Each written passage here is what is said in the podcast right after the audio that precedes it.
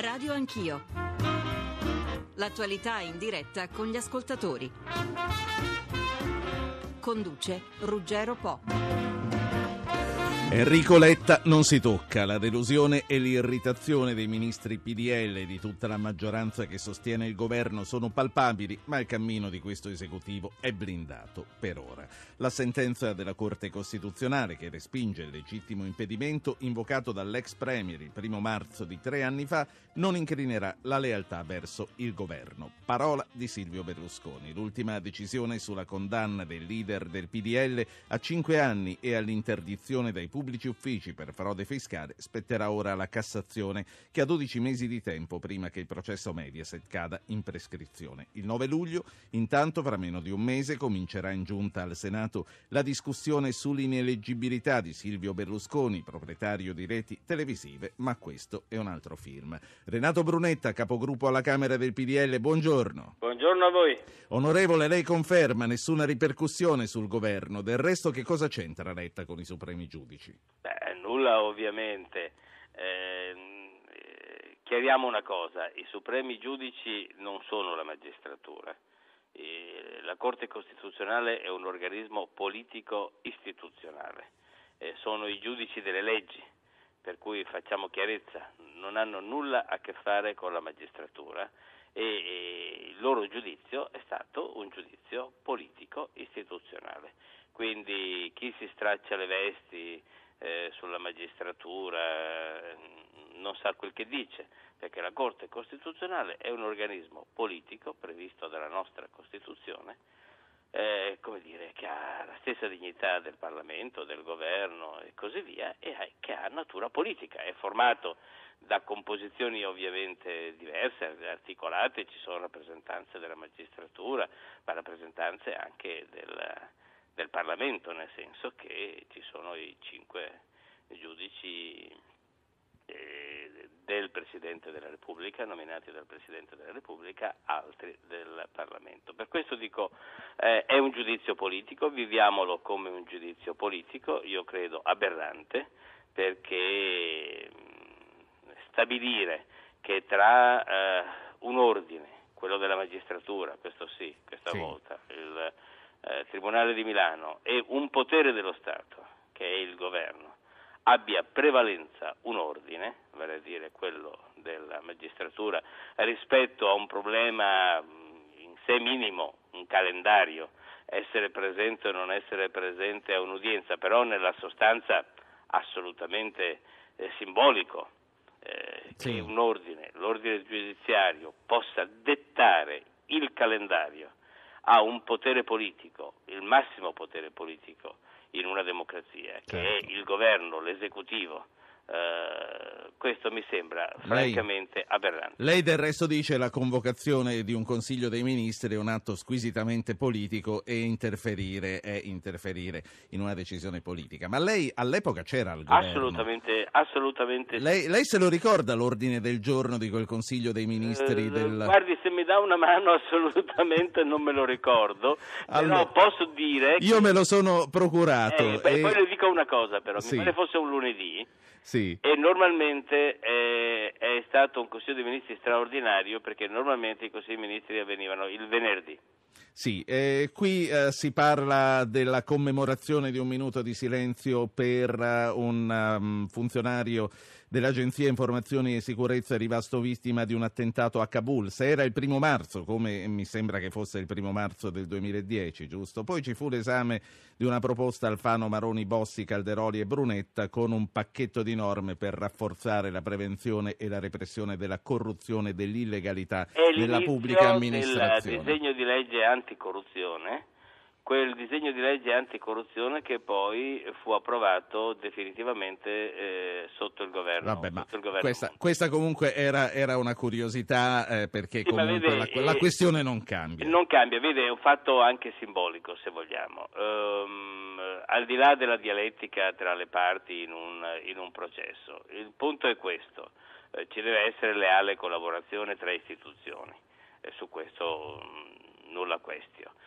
ehm, il Tribunale eh, doveva ricalendarizzare quell'udienza, non lo ha fatto, Eh, la Corte Costituzionale, che ripeto è un organismo politico, politico sì. istituzionale, da non confondere appunto con i tribunali, eh, ha giudicato la prevalenza eh, di un ordine che è quello della magistratura, che ricordiamolo certo. è fatto da persone che hanno vinto un concorso e che svolgono Senta, per, conto legge, per, conto della legge, una funzione, quella della giurisdizione, che è fon- certamente fondamentale. Onorevole Brunetta, comunque per tornare a bomba, come si dice, eh, non ci sarà nessuna ripercussione sul governo, lei me lo conferma, la tentazione della crisi, almeno da parte di qualcuno, sembra che ci sia. Ma vede, i governi stanno in piedi se governano se rispondono cioè ai problemi del Paese. E i problemi del Paese oggi si chiamano IVA, IMU, tasse,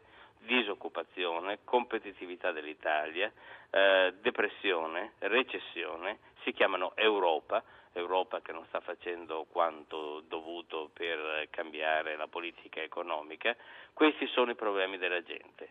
Eh, se i governi eh, risolvono o contribuiscono a risolvere i problemi della gente stanno in piedi, se no se ne vanno. E, e questi sono problemi più importanti del futuro politico di Silvio Berlusconi? Eh, sono due piani diversi, non voglio dire neanche questo, perché la libertà di un leader politico che alle ultime elezioni ha preso 10 milioni di voti è un fatto fondamentale per la democrazia, per la dialettica democratica, in un paese comunque uno la pensi, sarebbe la stessa cosa se la vicenda riguardasse il leader eh, del Partito Democratico, sarebbe esattamente la stessa cosa. Io sono preoccupato per la democrazia, per il funzionamento della democrazia, quindi quello che è successo ieri non deve preoccupare solo il mio partito, ma deve preoccupare tutto certo. il mondo politico, perché questo è un precedente spaventoso. Tra l'altro la Corte ha dato quella sentenza in maniera contraddittoria rispetto ai suoi precedenti, perché in altri casi aveva accettato eh, il conflitto di attribuzione rispetto al legittimo, al legittimo, impedimento. Quindi vuol dire che quello è stato, e lo dico con tutta la consapevolezza, sì. un giudizio politico che io credo assolutamente eh, deviante rispetto alla normale dialettica. Onorevole Brunetta, ora la saluto, ma siccome questo è il programma degli ascoltatori, prima di lasciarla andare le vorrei leggere una mail che arriva da Oristano e eh, l'ascoltatore ci prega di rivolgere la sua questione direttamente a lei. Scrive, certamente il caso degli innumerevoli processi a carico di Berlusconi negli ultimi vent'anni senza effettive condanne a suo carico fino a oggi e forse solo domani è un'anomalia tutta da decifrare, ma chiedo possibilmente a Renato Brunetta se Berlusconi venisse infine allontanato dai pubblici uffici, che cosa rimarrebbe del centro-destra nazionale, su quali persone e su quali basi politiche si sosterrebbe o non si sosterrebbe affatto per mancanza di persone e politiche autonome da Silvio Berlusconi. Questo è Giancarlo da Oristano. Ma vede, se si rivolge a me vuol dire che mi riconosce in qualche maniera una qualche leadership. In vent'anni Berlusconi e tutti quelli che hanno lavorato con lui hanno cambiato la vita politica italiana, hanno cambiato il linguaggio, hanno cambiato il modo di fare politica. Noi abbiamo governato nove anni su 18. Eh, da questo punto di vista, come dire, noi siamo un pezzo della storia di questo Lei paese. Lei è pronto a rinforzare la sua leadership? Prossimi, e lo saremo anche per i prossimi e lo saremo anche per i prossimi anni. Basti vedere in quale stato comatoso versa il Partito Democratico, per esempio. Mi pare che siamo arrivati a 15-18 candidati eh, leader per la segreteria, eh, di cui quello più accreditato è tale Renzi, eh, sindaco assenteista eh, di, di, Firenze. Mm, come dire, poi, da questo punto di vista domande dovremmo farcene da, molte su tutti, davvero, tutti, i fronti. Davvero la saluto, ma lei è pronta a rafforzare la sua leadership che in parte, come lei dice, questo ascoltatore le riconosce? È pronto? Lavorando dalla mattina alla sera per il bene del Paese. Grazie a lei, Renato Grazie Brunetta, capogruppo PDL. Davide Zoggia, responsabile organizzazione del PD, buongiorno. Buongiorno a voi. Eh, Zoggia, il PDL per voce di Silvio Berlusconi, abbiamo sentito anche di Renato Brunetta, conferma la propria lealtà al governo e come ha detto Brunetta soprattutto perché ci sono cose importantissime come la crisi, come la recessione, come le questioni economiche. Voi comunque state pensando a qualche piano B, diciamo nel caso, No, noi stiamo pensando a, a dare delle risposte al Paese, abbiamo assunto una responsabilità in Parlamento davanti al Paese nel momento in cui abbiamo dato la fiducia al governo Letta Letta ha tracciato un percorso sia dal punto di vista istituzionale sia dal punto di vista delle risposte socio-economiche. Mi pare che i primi passi siano passi molto positivi, anche quello che è accaduto al G8, insomma con una credibilità internazionale sì. dell'Italia, con una capacità anche di incidere sulle scelte che riguardano non soltanto il nostro Paese, ma l'intera Europa, insomma. No, ma io stavo pensando alla fantapolitica, hai visto mai no, che no, alla fine stacchino la spina?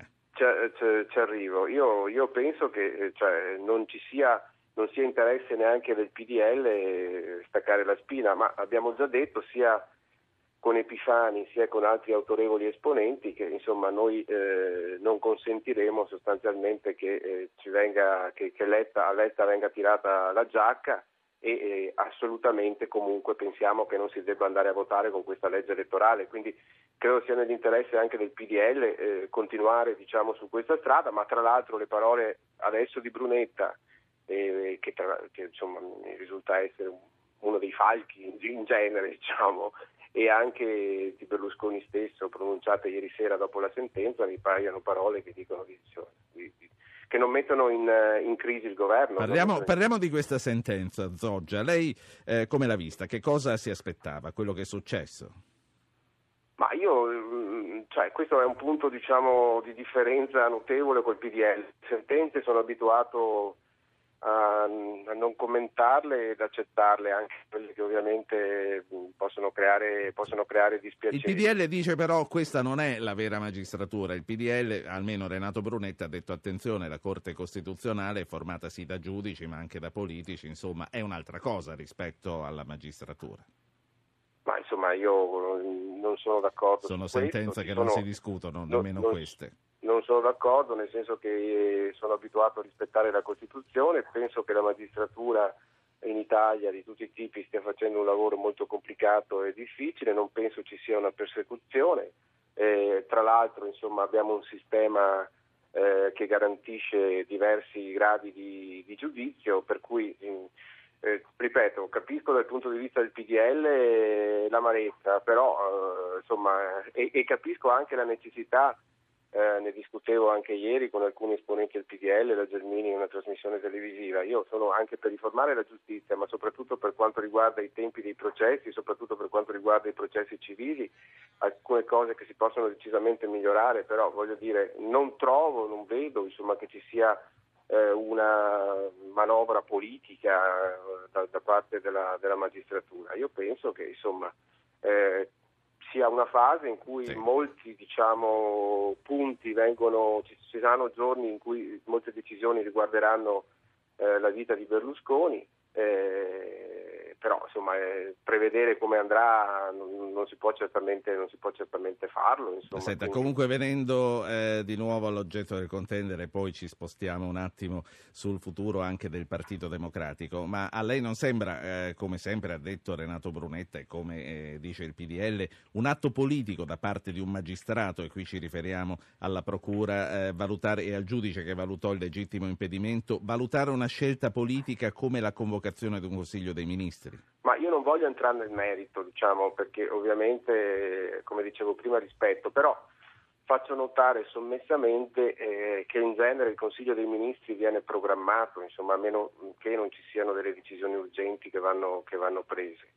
E credo quindi che sia possibile un'interlocuzione anche con gli uffici giudiziari nel caso ci fossero delle difficoltà per chiedere uno spostamento, un rinvio, eccetera.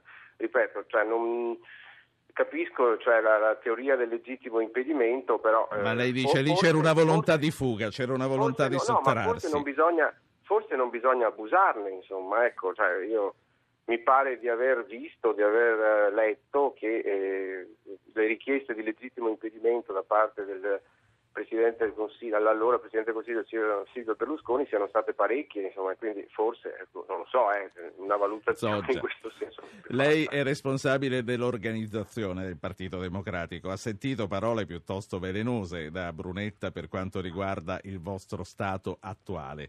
Che cosa risponde? Lui ha detto un partito con 18 leader dove il più importante è l'assenteista Matteo Renzi insomma è una figura, una rappresentazione del nostro partito che non corrisponde a realtà. Ce la illustri anche, lei dal di dentro la situazione anche, del anche vostro... Per, anche per gli ultimi sondaggi, noi abbiamo avuto, inutile negarlo, una fase di sbandamento soprattutto nei giorni in cui è stato il Presidente della Repubblica, insomma è inutile negare che dopo il risultato elettorale che non è stato il risultato che volevamo, abbiamo avuto alcune settimane molto difficili e molto complicate, anche con un dibattito interno abbastanza diciamo, forte. Però, eh, è una febbre superata.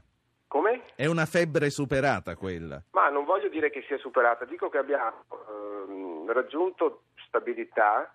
Eh, l'elezione a segretario pro tempore di Epifani è stato un fatto molto importante il fatto di avere il Presidente del Consiglio, Enrico Letta, è un altro fatto altrettanto importante. Diciamo che noi abbiamo due punti molto... Poi, poi ci sono state le amministrative che penso non siano meno importanti ci, per ci voi. arrivo, abbiamo sì. avuto una tornata amministrativa dove praticamente abbiamo fatto l'emplay quindi eh, insomma, adesso stiamo avviando il nostro dibattito processuale, ripeto, gli ultimi sondaggi per quello che possono valere dicono che il Partito Democratico è veramente il primo partito italiano sulla soglia del 28-29%, quindi Insomma, eh, io invito, insomma, sono abituato a guardarmi in casa, forse Brunetta dovrebbe farlo un po'. Ultimissima, anche... cosa, ultimissima cosa, e poi passo al direttore dell'Espresso, a Bruno Manfellotto, che saluto.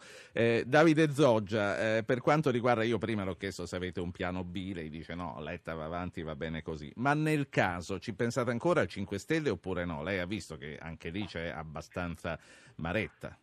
Ma io io penso che eh, l'azione che abbiamo fatto, che ha fatto soprattutto Bersani dopo le elezioni con il Movimento 5 Stelle per il governo del cambiamento, sia un'azione che in questi giorni sta dando anche alcuni frutti. Insomma, se eh, all'interno di quel movimento si è aperta una discussione così diciamo, violenta, credo sia dovuto anche al fatto che eh, i voti, il 25% che ha avuto il Movimento 5 Stelle, non è stato messo a disposizione per fare davvero un governo del cambiamento, ma è stato congelato, fermato. Lo scouting è in corso? Eh, sì, e probabilmente questa discussione, al di là poi degli scontrini, delle diarie, insomma, ma penso che questa, questa discussione sia la vera discussione che si è aperta all'interno del Movimento 5 Stelle. Per cui noi siamo gente seria, abbiamo assunto un impegno con il Paese, che è quello di eh, dare un governo al servizio del Paese, abbiamo un percorso intanto di 18 mesi, tanto il sì. tempo che Enrico Letta si è dato per quanto riguarda le riforme. Se poi qualche senatore, deputato grillino che esce dal movimento vorrà votare i provvedimenti che Letta o il centro, sì. diciamo la maggioranza porterà in Parlamento. E lei dice penso, noi, noi ne saremo penso contenti. Che questo non dispiace, anzi mi auguro che che loro Vediamo, poi anche delle riforme. Fra un po', fra un po arriva, arriva, Morra e glielo chiedo. La saluto, Davide Grazie. Zoggia, responsabile Grazie. organizzazione del PD, Bruno Manfellotto, direttore dell'Espresso, buongiorno. Buongiorno. Manfellotto, la decisione era attesa. Uh, tu, direttore, come valuti quindi diversi atteggiamenti nel PDL di un Gasparri che ieri mattina minacciava dimissioni in massa e di mm. chi, a cominciare a Berlusconi stesso, poi abbiamo sentito Brunetta proprio un attimo fa qui da noi, dice che eh, per quanto riguarda la tenuta del governo non succederà nulla. Posso cominciare da quello che ha detto Brunetta? Comincia da lì. Perché l'ho sentito mentre, mentre arrivava. Allora, Brunetta è un, straordinario personaggio parlamentare molto intelligente abile, soprattutto a non raccontare tutte le cose come stanno, al di là poi dei giudizi che uno ne può trarre. Allora qui bisogna però ricordare che in questa storia del legittimo impedimento, che ricordiamolo è facoltà che viene data a tutti gli imputati, naturalmente purché ci siano delle cause di forza maggiore che non fanno assoluta impossibilità di comparire, dice, dice la legge. Allora cosa aveva fatto il governo Berlusconi? Tra le tante leggi che aveva prodotto per difendere il capo dalle inchieste della magistratura. C'era stata anche quella di una legge sul legittimo impedimento molto molto ampia, molto vasta, che riguardava molti impedimenti politici. Questa legge arrivò alla Corte Costituzionale, la Corte Costituzionale la, la, la, bocciò perché dice che anche gli imputati eccellenti devono presentare una giustificazione seria, perché la legge, come si legge nei tribunali, è uguale per tutti, però proprio per evitare polemiche, storie, le battute di Brunetta, eccetera, aggiunse anche che eh, era giusto che le difese, cioè gli avvocati degli uomini politici e degli uomini di governo, trovassero degli accordi con i tribunali per stabilire insieme un calendario dei processi. Quindi per seguire il linguaggio di Brunetta, la decisione politica fu temperata da un invito istituzionale. Allora che cosa successe? Che le difese non solo riuscirono a rinviare per due, tre, quattro volte queste famose udienze, ma fissarono un'udienza d'accordo tribunale e avvocati di Berlusconi per il primo di marzo. Arrivati però al 24 di febbraio, ecco la convocazione del famoso Consiglio dei Ministri di cui tu hai citato. Sì eh, l'ordine del giorno. E questa è la ragione per cui la Corte dice: Ma non mi stai prendendo in giro? Io ti ho invitato, ti ho detto mettetevi d'accordo, non è che te ne puoi inventare ogni giorno una per non andare, per non comparire, e cioè per arrivare all'ennesima prescrizione. Questa è la vicenda, quindi poi Brunetta ne può trarre tutti i giudizi politici che vuole, sì. però i fatti sono A fatti. proposito dell'ennesima prescrizione, eh, c'è un anno da qui alla, alla prescrizione sì. di questo processo. La consulta arriverà, la, scusa, la Cassazione arriverà prima vedremo poi che cosa succederà. Quasi dare, i, i, insomma, i, i, passaggi sono, sono parecchi, no? prima c'è di mezzo pure la sentenza, la sentenza Rubi, poi c'è di mezzo la, la, la Cassazione per la, in sede civile, quella sul lodo Mondadori, quindi vengono al pettine vicende che però ci trasciniamo da vent'anni, eh, come dire, eh, perché in questi anni Berlusconi ha fatto di tutto, per difendersi anche oltre le sue possibilità, Direttore. perché disponeva di un governo e di un Parlamento, gli potevano, fare, gli potevano, cambiare le leggi, ha fatto di tutto per rinviare questi processi. A un certo punto alcuni di questi processi, molti sono andati già in prescrizione, non dimentichiamocelo, altri di questi progetti, progetti, processi arriveranno a un certo punto a compimento. Direttore, eh, intanto saluto il capogruppo al Senato della Lega Nord, Massimo Bitonci. Senatore, buongiorno. Buongiorno, buongiorno a tutti. Eh, direttore Manfellotto, però prima di passare a Bitonci sì. eh, volevo eh, tornare alla domanda di partenza sì, che ma guarda, fatto. secondo me da quello che, quello che, mi dici, secondo me loro ehm, cioè, è sempre stato così un po' nel PDL, c'è un po' un gioco delle parti studiato, no? cioè il presidente del, l'ex Presidente del Consiglio Berlusconi assume un, un ruolo diciamo così, istituzionale, la sua guardia pretoriana assume invece atteggiamenti più, più decisi. Ecco, è il caso famoso della manifestazione davanti al Palazzo di Giustizia.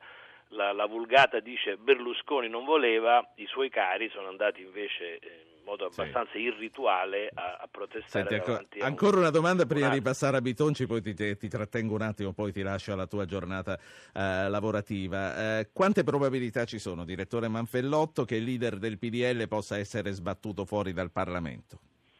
Ma guarda, questo non, non, si, possono, non si, può fare il toto, il toto, nomine o il toto Parlamento, il toto sentenza, il toto decisione. Ci sono oggi, come avrai visto sui giornali, una serie di retroscena che dicono che nella apparente tranquillità o calma o un comportamento istituzionale di Berlusconi ci sia un tentativo finché è al governo di, di ragionare con la sua maggioranza intorno al fatto che poi quella ineleggibilità non sì. sia decisa. Io poi al di là dei retroscena dico che la questione è molto complessa perché è obiettivamente Berlusconi ha torto, perché l'ineleggibilità è ineleggibilità e quindi non è che si può discutere su quelle che sono le, le, le, le abitudini, le leggi e le norme. Dalla sua il fatto che per più di una volta questa ineleggibilità non è stata dichiarata tale, cioè quando era possibile farlo sì. e sarebbe stato giusto farlo Sentite. subito, non è stato fatto. Quindi allora. la Commissione ha una, una giunta, ha un compito molto difficile. Eh, sentitevi insieme, poi ti saluto direttore. Sì. Sentitevi insieme due ascoltatori, eh, sentitevelo tu e Bitonci. Il, l'ascoltatore che parla per primo è Vincenzo da Loreto e poi c'è Fabio da Verona. Vincenzo, buongiorno. Sì, buongiorno a voi. Mm, a proposito della possibilità di, come si dice, dello staccare la spina al governo, oggi come oggi il PDL, ma soprattutto Berlusconi, perché come diceva il direttore è Berlusconi quello che tira le fila e gli altri poi si comportano secondo un copione ben studiato, lo farà staccare la spina nel momento in cui il primo sondaggio a lui favorevole del suo istituto di fiducia gli darà che ha un congruo eh, vantaggio sullo schieramento opposto, posto che ci sia uno schieramento opposto, perché probabilmente lo farà sì. quando le condizioni anche del, del centro-sinistra, in particolare del PD, saranno quelle attuali. La, la sua previsione... È confusione, insomma. La sua previsione è chiara, signor Vincenzo. Eh, la commentiamo subito col direttore Manfellotto, ma prima sentiamo che cosa ci dice da Verona Fabio. Buongiorno Fabio. Buongiorno dottor Fa, buongiorno a tutti. Guardi, io come cittadino e come elettore sono sconcertato. Io penso che dire che Berlusconi sia un perseguitato eh, appare addirittura minus rispetto alla realtà, minore alla realtà. Guarda, io ho notato quello che ha detto Renzi. Renzi correttamente, con onestà intellettuale formidabile, ha detto alla sua sinistra, dopo 19 anni che ci batte, vogliamo farlo fuori con questi giochetti? Ecco, questo secondo me è il discorso più sensato. Chiunque deve restare sconcertato perché battere un politico con metodi giudiziari non è un conflitto tra poteri. Quindi anche in questo caso, signor Fabio, anche in questo caso, signor Fabio, secondo lei ci troviamo di fronte a una persecuzione? Secondo me sì. Da parte della Corte Costituzionale? Secondo me sì, è il sistema giudiziario in sé. La Corte Costituzionale, a mio avviso, tra l'altro è eletta in modo scorretto, ha una maggioranza non, semplice non... che può fermare che io esprimo dei pareri ovviamente. Sì, eh, no, eh, ci, ci allontaniamo un po' troppo dal tema. Comunque ho capito, la, la sua opinione è questa, dice dire che un perseguitato è ancora troppo poco. Manfellotto, poi ti saluto davvero. Sì, ma no, sul perseguitato nemmeno rispondo perché io, no, io, non guardo tanto e solo alla presunta persecuzione, guardo alle cose che ha fatto, sì. alle cose che i magistrati gli dicono che lui avrebbe fatto e che solo un processo può stabilire se ha fatto o non ha fatto. Per l'altra vicenda dico sì, è vero quello che dice l'ascoltatore che Berlusconi ha sempre un occhio ai, ai, sondaggi, però soprattutto ce li ha tutti e due alla sua questione giudiziaria, cioè il suo faro è quello, e capisco pure ovviamente, perché il suo problema è quello di evitare sì. che questi processi vadano avanti, quindi tutto quello che può fare dall'interno o dall'esterno del governo per impedirlo lo farà, quindi se valuterà opportuno restare nella maggioranza e nel governo per avere un'arma in più portare a casa il risultato che più giusta cuore certo. lo farà, viceversa farà Fermiamoci qui. Grazie a Bruno Manfellotto, direttore buongiorno. dell'Espresso. Prima della pubblicità voglio fare parlare il senatore Bitonci. Senatore Bitonci, intanto cominciamo dall'ascoltatore che tra l'altro non l'ha ripetuto alla, al telefono, ma nella mail si era detto una, un elettore leghista. Lei è d'accordo che Berlusconi è un perseguitato? Eh, guardi, noi, abbiamo, noi, della Lega abbiamo sempre avuto una visione abbastanza laica e un po' distaccata della, della questione. Eh, certamente se noi eh, mettiamo in fila e, e, numeriamo tutti i procedimenti di qualsiasi tipo, eh, insomma, possiamo dire che Berlusconi è diventato una, un campione eh, nel numero di processi che ha dovuto affrontare in tutti questi anni.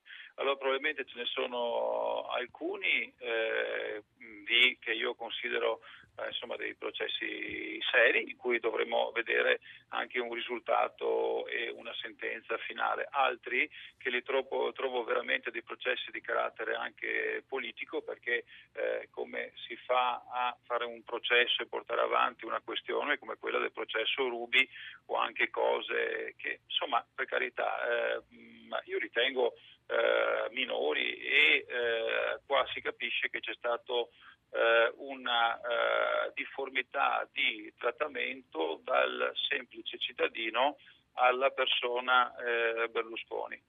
Sì, eh, sì. Quindi io non, non sarei per io terrei separato anche per rispondere all'ascoltatore di prima l'ambito del governo su cui io voglio ribadire noi siamo all'opposizione e faremo un'opposizione anche dura perché avevamo dato una certa apertura di credito a questo governo eh, con la fiducia, però in realtà vediamo dei provvedimenti senza sostanza, eh, aspettavamo una, eh, eh una, cancellazione dell'aumento dell'IVA e una seria eh, spostamento del pagamento del, dell'IMU, invece l'IVA, l'IVA probabilmente sarà eh, applicata a giorni e provocherà un danno ai consumi ancora più... Lei che grave. sta in Parlamento, anche se non direttamente nella stanza dei bottoni, ha questa sensazione che l'IVA, perché anche ieri il sottosegretario ci ha detto eh, cerchiamo di fare tutto il possibile perché questo non succeda. Quindi lei eh, dalla sua posizione privilegiata ha la sensazione che l'IVA aumenterà? Ma perché i provvedimenti che sono stati eh, approvati fino ad ora a parte il parere positivo che abbiamo su quello eh, sull'energia, dove eh, l'aumento delle detrazioni effettivamente provocherà, eh, noi speriamo, lo speriamo tutti, anche se siamo all'opposizione, eh, una, un ritorno anche del settore, un ritorno importante nel settore dell'edilizia, sì. ma tutto il resto, anche eh, quello di ieri sulle semplificazioni. Eh, sono un po' uno specchietto per le allodole perché di concreto non c'è nulla. Non c'è nulla sul cuneo fiscale, non c'è nulla sulla riduzione della tassazione oh, certo. che invece aumenta. Eh, in realtà i due provvedimenti che deve fare il governo sono eh, molto semplici. Uno, il taglio dell'IVA, eh, il due, lo spostamento al prossimo anno dell'IMU e il terzo la riduzione del cuneo fiscale e l'incentivo per l'assunzione dei giovani. Con uh, quattro provvedimenti può uh, tentare di sì. rilanciare l'economia. Senatore eh, Bitonci, io ora devo mandare la pubblicità ma non vorrei ancora lasciarla perché ho ancora un paio di cose da chiederle. Mi aspetti un minuto per favore. Eccoci qua, ancora con Massimo Bitonci, capogruppo al Senato della Lega Nord ed è arrivato un altro esponente dell'opposizione che è Nicola Morra, capogruppo al Senato del 5 Stelle. Eh, senatore Morra, bentornato. Buongiorno a lei, buongiorno a lei io, dottor Repo. Io voglio tornare a Bitonci per concludere. Eh, lui ha sottolineato dal punto di vista dell'opposizione quanto eh, siano poca cosa anche gli ultimi provvedimenti del fare che ha adottato il, questo governo. Vorrei tornare comunque alle sue ipotesi di futuro politico dopo la sentenza della consulta sul, su Berlusconi. Che futuro politico vede per il Paese, per la tenuta del governo e anche per Silvio Berlusconi? Pensa che in un modo o nell'altro eh, verrà dichiarato ineleggibile? Ma guardi, la questione della, della giunta delle elezioni è, è un, tutta un'altra partita. Sì, sì, ho detto ineleggibile, però pensavo anche all'escludere per via giudiziaria, insomma. Sì. Sì. Eh, ricordiamo che il 9 di luglio la giunta per le elezioni al certo. Senato dovrà comunque eh, sì, dare una risposta anche su questo tema.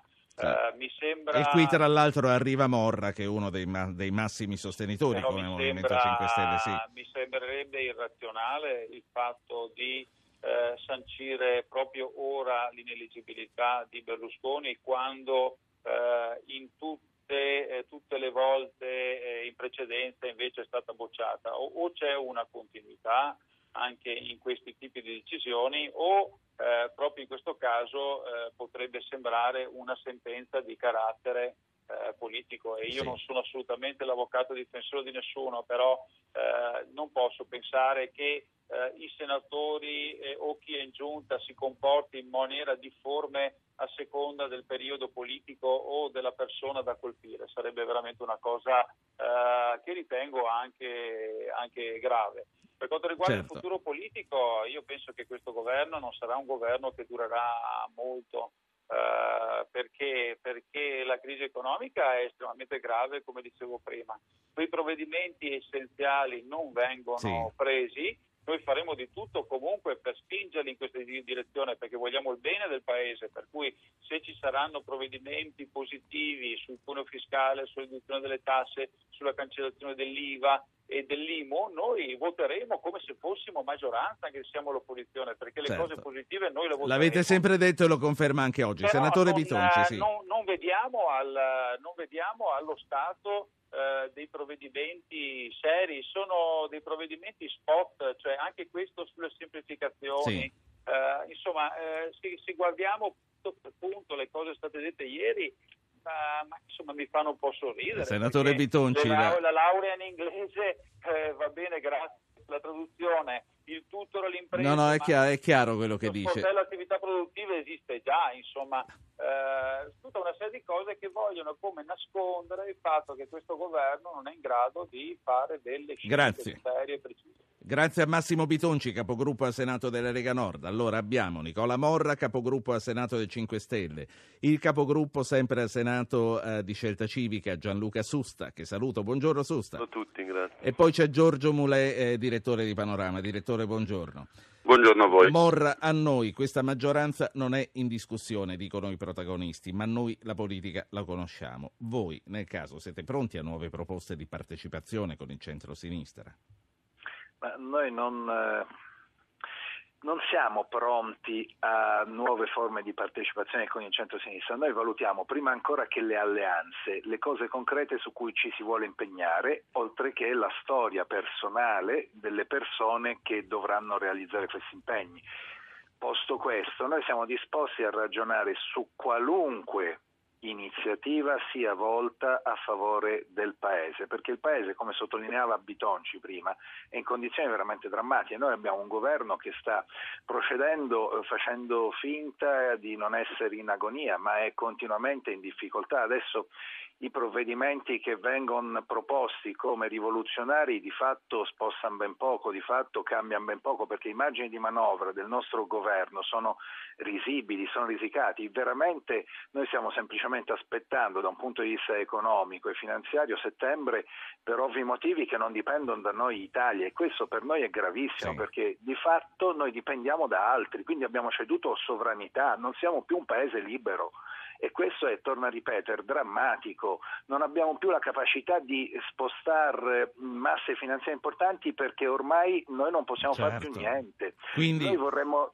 tornare a ragionare per esempio di politica monetaria, di sovranità monetaria, di signoraggio bancario. Noi, come ha sostenuto qualcuno, e questo qualcuno è, è stato il pontefice, questa crisi l'abbiamo affrontata pensando innanzitutto agli istituti di credito e non alle persone, non ai cittadini. Senta, comunque tornando, proprio... sì, tornando al futuro politico, lei dice eh, se anche nel caso questa maggioranza dovesse cadere, ma lo escludono tutti i protagonisti al momento, lei dice noi comunque dovremmo valutare eh, delle... Ascolti, mm. a differenza di quanto sosteneva Bitonci, eh, noi pensiamo che sul problema per esempio dell'ineleggibilità del senatore Silvio Berlusconi si giochi una bella partita, ecco. perché qua noi siamo del tutto avversi alla soluzione indicata dal collega della Lega, anche se in passato si è dato un giudizio a nostro avviso erroneo, soprattutto perché riconosciuto adesso erroneo, si può e si deve cambiare giudizio. Quindi lei dice non è mai troppo tardi, anche se la norma è di 50 certo, anni fa e anche se per 19 anni non è stata applicata. Sì. Esatto, ma se io mi sto rendendo conto anche all'ultimo che sto andando a tutta velocità contro un muro, che faccio? All'ultimo disperatamente cerco di evitare il muro, cerco di frenare. Adesso noi dobbiamo riconoscere che l'inapplicazione della legge, l'ennesima inapplicazione della legge, ha prodotto in Italia un sistema di assoluto caos per cui tutti quanti siamo stati mh, nella convinzione di poter far tutto. Lei ha fiducia, rimango... ha fiducia nel successo di questa azione che voi per primi avete promosso? Guardi, io spero fino all'ultimo che i colleghi di tutte le formazioni politiche abbiano in coscienza un richiamo alla consapevolezza di che cosa sia diritto che poi in un momento si sia fatto finta di disconoscere il valore del diritto è un altro discorso. Io adesso spero che con la consapevolezza della crisi che sta vivendo il Paese, tutti, tutti, si abbia la responsabilità di fare quello che per diritto si deve sì. fare, perché torno a ripetere, a parte l'evidenza cartesiana che ci fa capire immediatamente quale sia la verità, poi noi abbiamo anche questa benedetta legge del 1957 che tantissimi, anche colleghi del Senato, hanno eh, firmato per la sottoscrizione che ha promosso certo. a suo certo. tempo Micromega, Senta, per se... cui mm. se siamo coerenti non c'è tanto da ragionare, se siamo coerenti, Senatore se poi firmiamo in un modo e votiamo in un l'altro. Prima, prima, di lasciarla andare, Adele Gambaro non se ne può non parlare oggi. È fuori dal vostro gruppo per volontà del popolo della rete, cui comunque sono state date poche ore per esprimersi e che non ha partecipato in massa. È una vittoria per il movimento la sua esclusione? Guardi, io penso che piuttosto che una vittoria sia semplicemente il riconoscimento della necessità di correggere un errore. Però io stamattina, le anticipo, ho sentito la senatrice Gambaro che mi ha chiamato sua sponte per segnalarmi eh, quel qualcosa che noi temevamo e che si è puntualmente realizzato. La senatrice mi ha fatto sapere che sulla Repubblica sarebbe stata appunto pubblicata un'intervista da lei mai rilasciata, con parole sì. mai dette. Tutto questo è funzionale a creare anche al nostro sì. interno dei dissapori. Prendo, sì, no, certo, prendo col beneficio dell'inventario quello che mi dice perché... No, ci sarà sì, certo. una smentita, una rettifica, eh, però lei, lei ci anticipa, sì sull'informazione, sull'informazione lei, bisognerebbe Lei ci anticipa questa notizia, la verificheremo, sapremo. Comunque, sì, intanto sì, questa è una notizia che la senatrice Gambaro l'ha detto. Senta, la senatrice Gambaro non si dimetterà dalla carica di senatrice, quindi il movimento Guardi, avrà semplicemente io... un parlamentare in meno. Io questo non lo so perché è nella piena valutazione della collega. No, ma lo volevo vedere dalla vostra parte. Voi restate con le espulsioni con dei parlamentari in meno alla fine. Sì, ma d'altronde se lei ricorda, lo stesso Grillo aveva a suo tempo profetizzato quanto sta avvenendo. Qualcuno si perderà, ma è ovvio che sia così, è logico. Noi siamo entrati in 163, per molti inaspettatamente. In quanti siete e... oggi? Adesso siamo 159, però ecco io mi domando, appena eh, eletti, quanti ci davano in 159 a distanza di oltre tre mesi rispetto al nostro Quindi, ingresso lei dice, lei dice siamo ancora tanti, con questo... No, no stiamo, no, stiamo dimostrando di avere una capacità di tenuta, certo, questo non significa che si sia bulgari come si diceva un tempo, noi discutiamo e discutiamo animatamente, ma la democrazia sì. è questo. La saluto, la saluto. La... Mi, dica solo, mi, dica solo, se altre espulsioni sono all'orizzonte. Veramente sul momento noi stiamo lavorando sul reddito di cittadinanza, stiamo lavorando su provvedimenti soprattutto di natura economica. Eh, Cose che passano sempre in secondo piano nella, pacchetto, nella macchina. No, no, sì. Un pacchetto che per esempio, gravitando intorno al mondo della giustizia, con eh, il falso in bilancio possa riportare all'attenzione delle aule parlamentari qualcosa che per molti potrebbe essere la, la saluto veramente Nicola Morra, Movimento 5 Stelle. Eh, allora siamo rimasti. Buona giornata, Buona a, giornata lei, a lei, senatore. Eh, Giorgio Mulè e, Nico, e mm, Gianluca Susta, eccoci qua. Eh, senatore Susta, ma poi c'è anche un'ascoltatrice che vuole parlare. Bruna da Genova, tocca a lei, buongiorno. Sì, buongiorno. Eh, senta, io volevo portare una testimonianza e tutti gli italiani hanno visto in televisione i risolini di Sarkozy e la Merkel. Oh, Io cominciamo da lontano, eh? sì, appunto. Io invece mh, parlo de- della mia persona. In- ho potuto in questi vent'anni circa di, di governo di Berlusconi, praticamente, avere la possibilità di andare un po' all'estero. Sì. E le assicuro che le, le derisione che c'è degli italiani di Berlusconi è una cosa incredibile, proprio mi ha fatto vergognare di essere italiana. Sì. Quell'uomo lì ha portato, dopo aver eh, sceso, essere sceso in politica per risolvere sì. i suoi processi, ha portato l'Italia al punto che è Le posso chiedere dovuto... di aggiornare un po' le sue eh, considerazioni all'oggi, dovuto, poi la saluto. Guardi, sì. ha, dovuto, ha dovuto intervenire Monti, per fortuna, e adesso speriamo che non ci faccia fare la fine della Grecia. Ecco, io spero soltanto questo, sì. spero che l'illeggibilità sia votata perché in un poi... modo o nell'altro eh, per lei deve uscire dalla scena. Questo è chiaro, Bru- signora Bruna, la saluto. Gianluca Susta, capogruppo al Senato di Scelta Civica, e poi chiedo anche a, a Giorgio Mulè eh, di parlare. Eh, senatore Susta, lei non teme che nonostante tutte le rassicurazioni eh, degli esponenti del governo l'era della pacificazione sia al capolinea? No, non ancora, io non, non credo che sia al capolinea, perché questo governo intanto non ha alternative. E in secondo luogo, se Berlusconi avesse voluto dire, agire nel senso della rottura, l'avrebbe fatto al momento della nascita. Questo quadro giudiziario che si va delineando era chiaro già all'inizio. Quindi sinceramente io preferisco credere alla sincerità delle affermazioni di Berlusconi e, di, e degli esponenti del PDL che manifestano sì. eh, dire, una giusta scontentezza rispetto a questo verdetto, ma comunque io credo che siano in buona fede quando vogliono sì. dire di continuare. Giorgio Mulè, un quadro giudiziario che era chiaro già dall'inizio anche dal tuo punto di vista? No, in realtà no, perché eh, non era giusto dire, eh, addossare sulla Corte Costituzionale delle aspettative in un verso o nell'altro. Io ritengo che ridurre il caso di ieri alla consulta contro Berlusconi sia innanzitutto riduttivo per il ruolo della Corte Costituzionale, perché la Corte Costituzionale è chiamata ad esprimersi su dei principi, principi che poi sono straordinariamente importanti. La Corte Costituzionale ha deciso che il legittimo impedimento, ma di un Presidente del Consiglio, che era Berlusconi, non era prevalente rispetto all'udienza uh, della Corte e della, del Tribunale. Secondo me questo è il principio e il punto su cui bisogna ragionare, cioè che il, uh, l'impedimento della politica di un potere esecutivo non prevale su quello giudiziario.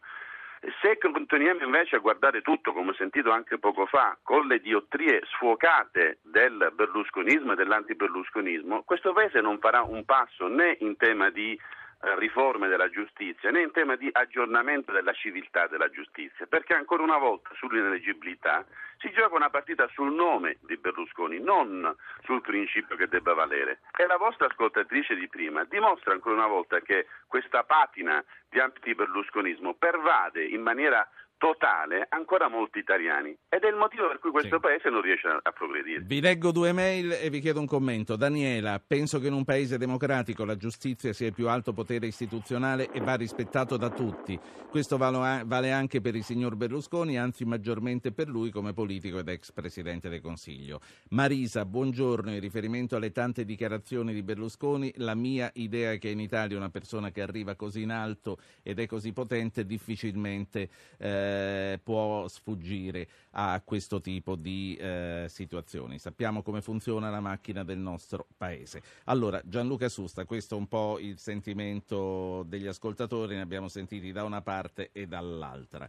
Eh, lei dice non c'è alternativa a questo governo, questo governo che ha degli obiettivi importanti che sono quelli economici per uscire da questa gravissima situazione, ma sono anche quelli delle riforme, che è una macchina che si è messa in moto su vari aspetti, la riforma istituzionale, la riforma della giustizia e, e, altro ancora. È un cammino che è minato, secondo lei, a questo punto, Susta? Beh, certo che il confronto democratico eh, crea problemi al cammino, però direi che c'è anche una consapevolezza del fatto che questa classe dirigente eh, sta mettendo la faccia, come si suol dire, su questi temi. Il governo per primo, Europa, riforme economiche, provvedimenti economici e riforme istituzionali sono eh, i tre capisaldi di questo governo. Abbiamo incardinato le procedure per cambiare la Costituzione, non tutta la Costituzione e non tutta la seconda parte della Costituzione, ma per superare questo bicameralismo, per ridurre il numero dei parlamentari, per rivedere la forma di governo dando ai cittadini più potere.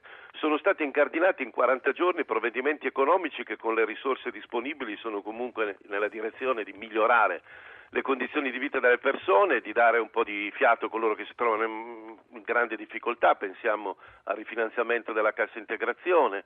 E terzo, è stato ripreso un protagonismo a livello internazionale che abbiamo conosciuto con Monti ma che l'Italia non conosceva sì. da dieci anni, i risultati del G8, ma io dico anche solo quelli del Consiglio europeo di un mese fa, quando noi siamo riusciti a mettere al centro della legge, eh, dell'agenda questioni come la disoccupazione giovanile, il tema della crescita, che non erano proprio nelle corde totali della Merkel. Evidentemente anche sì. la Merkel, avvicinandosi sì. alle elezioni politiche in Germania, deve parlare a una fascia di elettorato tedesco che comunque soffre. Senatore Susta, problemi. abbiamo visto che ogni formazione politica ha i problemi suoi, si è parlato eh, del PD, si è parlato del Movimento 5 Stelle, il PDL ha questi problemi di cui stiamo discutendo oggi con le vicende anche del uh, suo leader. Per quanto riguarda scelta civica e per quanto riguarda l'UDC, che futuro c'è?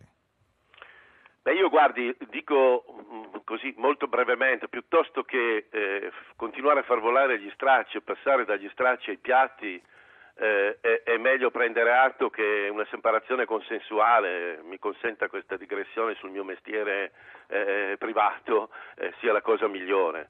Eh, probabilmente ci sono state le condizioni perché eh, in quel momento elettorale si potesse fare un'alleanza elettorale. Certamente era molto difficile pensare a un'alleanza politica. L'UDC è una forza che in questi anni ha avuto un grande pregio, eh, quella di mettere in discussione questo bipolarismo. Casini è stato un leader coerente da questo punto di vista, apprezzabilissima eh, l'opposizione al governo Berlusconi e il modo con cui ha sostenuto il governo Monti. Eh, ma questo per costruire un partito non è sufficiente, un partito ha bisogno di una speranza, di una visione del futuro del Paese, di uno scenario internazionale che è molto diverso da quello, eh, eh da quello che è oggi anche la politica. Allora, ho scelta civica è una forza riformista, non è una forza centrista, equidistante tra la destra e la sinistra, vuole scomporre e ricomporre il quadro politico, potremmo anche essere anche solo un'avanguardia di sognatori che vogliono cambiare la politica italiana, certo. però su questo noi non accettiamo più compromessi. Direttore Moulet, eh, allora questo... la guerriglia eh, quotidiana mi permette di sì, concludere no, certo. non serve più, voglio dire. Direttore Moulet, Radio Anch'io questa sì. mattina ha dato la notizia, il capogruppo di Scelta Civica al Senato dice si vada a una separazione consensuale con l'UDC. Beh, mi sembra ne ha data anche un'altra, quella della senatrice Gambro, ma insomma, radio anch'io una fucina di notizie. No, riguardo a questa della, di scelta civica, è nelle cose, stava nelle cose. Peraltro è un progetto che eh, per quanto ci si voglia girare intorno, se non mh, mm, si può dire che sia fallito, certamente è stato molto ridimensionato dal voto, insomma eh, si sa che si puntava al 15%, il voto è stato sì, comunque il 10% l'hanno preso la Margherita, sì, l'hanno preso sì, il Partito Socialista, guarda, hanno contato tantissimo la vita politica italiana, i voti contano, mi scusi se eh, mi permetto posso, di intervenire, ma non sono solo i voti che posso, risolvono il problema. Non posso parlare. No, no, certo. Non è, non è molto civico, no, Chiedo Vabbè, scusa. Eh, prego. Vi prego. Eh, diciamo che eh, Fli è morto eh, con, con scelta, unendosi a Scelta Civica, è finito il, il sogno di Fini di fare una nuova destra moderata. L'UDC, basta leggere la cronaca di oggi, quello, i virgolettati attribuiti a Cesa, i virgolettati dei giorni scorsi a Casini, insomma eh, non, hanno di fatto detto che eh, insomma, non era possibile andare avanti e non è possibile andare avanti e ce lo dice anche il, l'onorevole, l'onorevole, Susta. Sì. Quello di Mario Monti è stato un grande sogno perché lo è stato eh, nei, nei, mesi scorsi per, per qualche tempo, non, è, non, c'è stata la capacità di trasformarlo in forza popolare, dopodiché i voti contano e come e quel 10% ci sta a dire eh, allora. che, è una forza che non può essere determinante nel panorama politico. Allora, Susta... Dovrebbe diventare eh, un ecco. nuovo panorama politico. Ecco, allora, che cosa prevede e soprattutto che cosa sta progettando, eh, senatore Susta, sul futuro politico eh, del vostro schieramento e della vostra formazione? Beh, come ho detto, noi ci stiamo organizzando e radicando. È chiaro che la politica pretenderebbe l'informazione anche alla gente, giustamente, che in un, in un, mese, in una settimana, in un giorno si risolvessero tutti i problemi del governo e della politica. Noi abbiamo avuto un risultato elettorale tre mesi fa. Per due mesi di fatto Scelta Civica è stata bloccata dal dover sostenere ancora un governo perché il suo massimo esponente era ancora Presidente del Consiglio dei Ministri della Repubblica Italiana e quindi l'attività politica di un partito che dipendeva molto dalla sua figura era oggettivamente condizionata da questo. Da un mese a questa parte noi abbiamo avviato un processo di organizzazione, di radicamento del territorio, abbiamo definito i responsabili regionali e provinciali e tra 15 giorni daremo il via al tesseramento e a metà luglio faremo una grande assemblea in cui chiameremo eh, eh alcune centinaia di persone, se non migliaia, a Roma o a Milano per fare un'assemblea che risolva eh, definitivamente l'assetto. Come lei sta sottolineando da soli. Noi vogliamo essere un punto di incontro di forze diverse, la porta è aperta agli uomini che si sono e alle donne che si sono riconosciute anche nella storia dell'UDC, come si sono riconosciute nell'esperienza di Italia Futura, come si sono riconosciute nell'esperienza di, cattoli, di una parte del mondo cattolico che si è riconosciuta con noi e che ha fatto con noi questa battaglia. Scelta civica trasforma una lista elettorale plurale sì. eh, di persone e culture diverse che si sono incontrate intorno a Monti su un progetto che era l'agenda Monti, su una visione riformista, vuole trasformare questa lista in partito. Tutti quelli che vogliono partecipare a questo progetto... Ho una sigla ma, ma non può essere e a questo un punto incontro di apparati. La saluto. Grazie. Eh, grazie. a lei, grazie a Giorgio Mulei. Siamo partiti da Berlusconi, dalla sentenza della Corte Costituzionale, siamo finiti con l'augurio di una separazione consensuale tra scelta civica e eh, l'UDC fatto dal capogruppo di scelta civica al Senato. Noi ci fermiamo qui. Virgilio da Ravenna, mi dispiace, non sono riuscito a farla parlare, ci sarà una prossima occasione. Noi ritorniamo domani.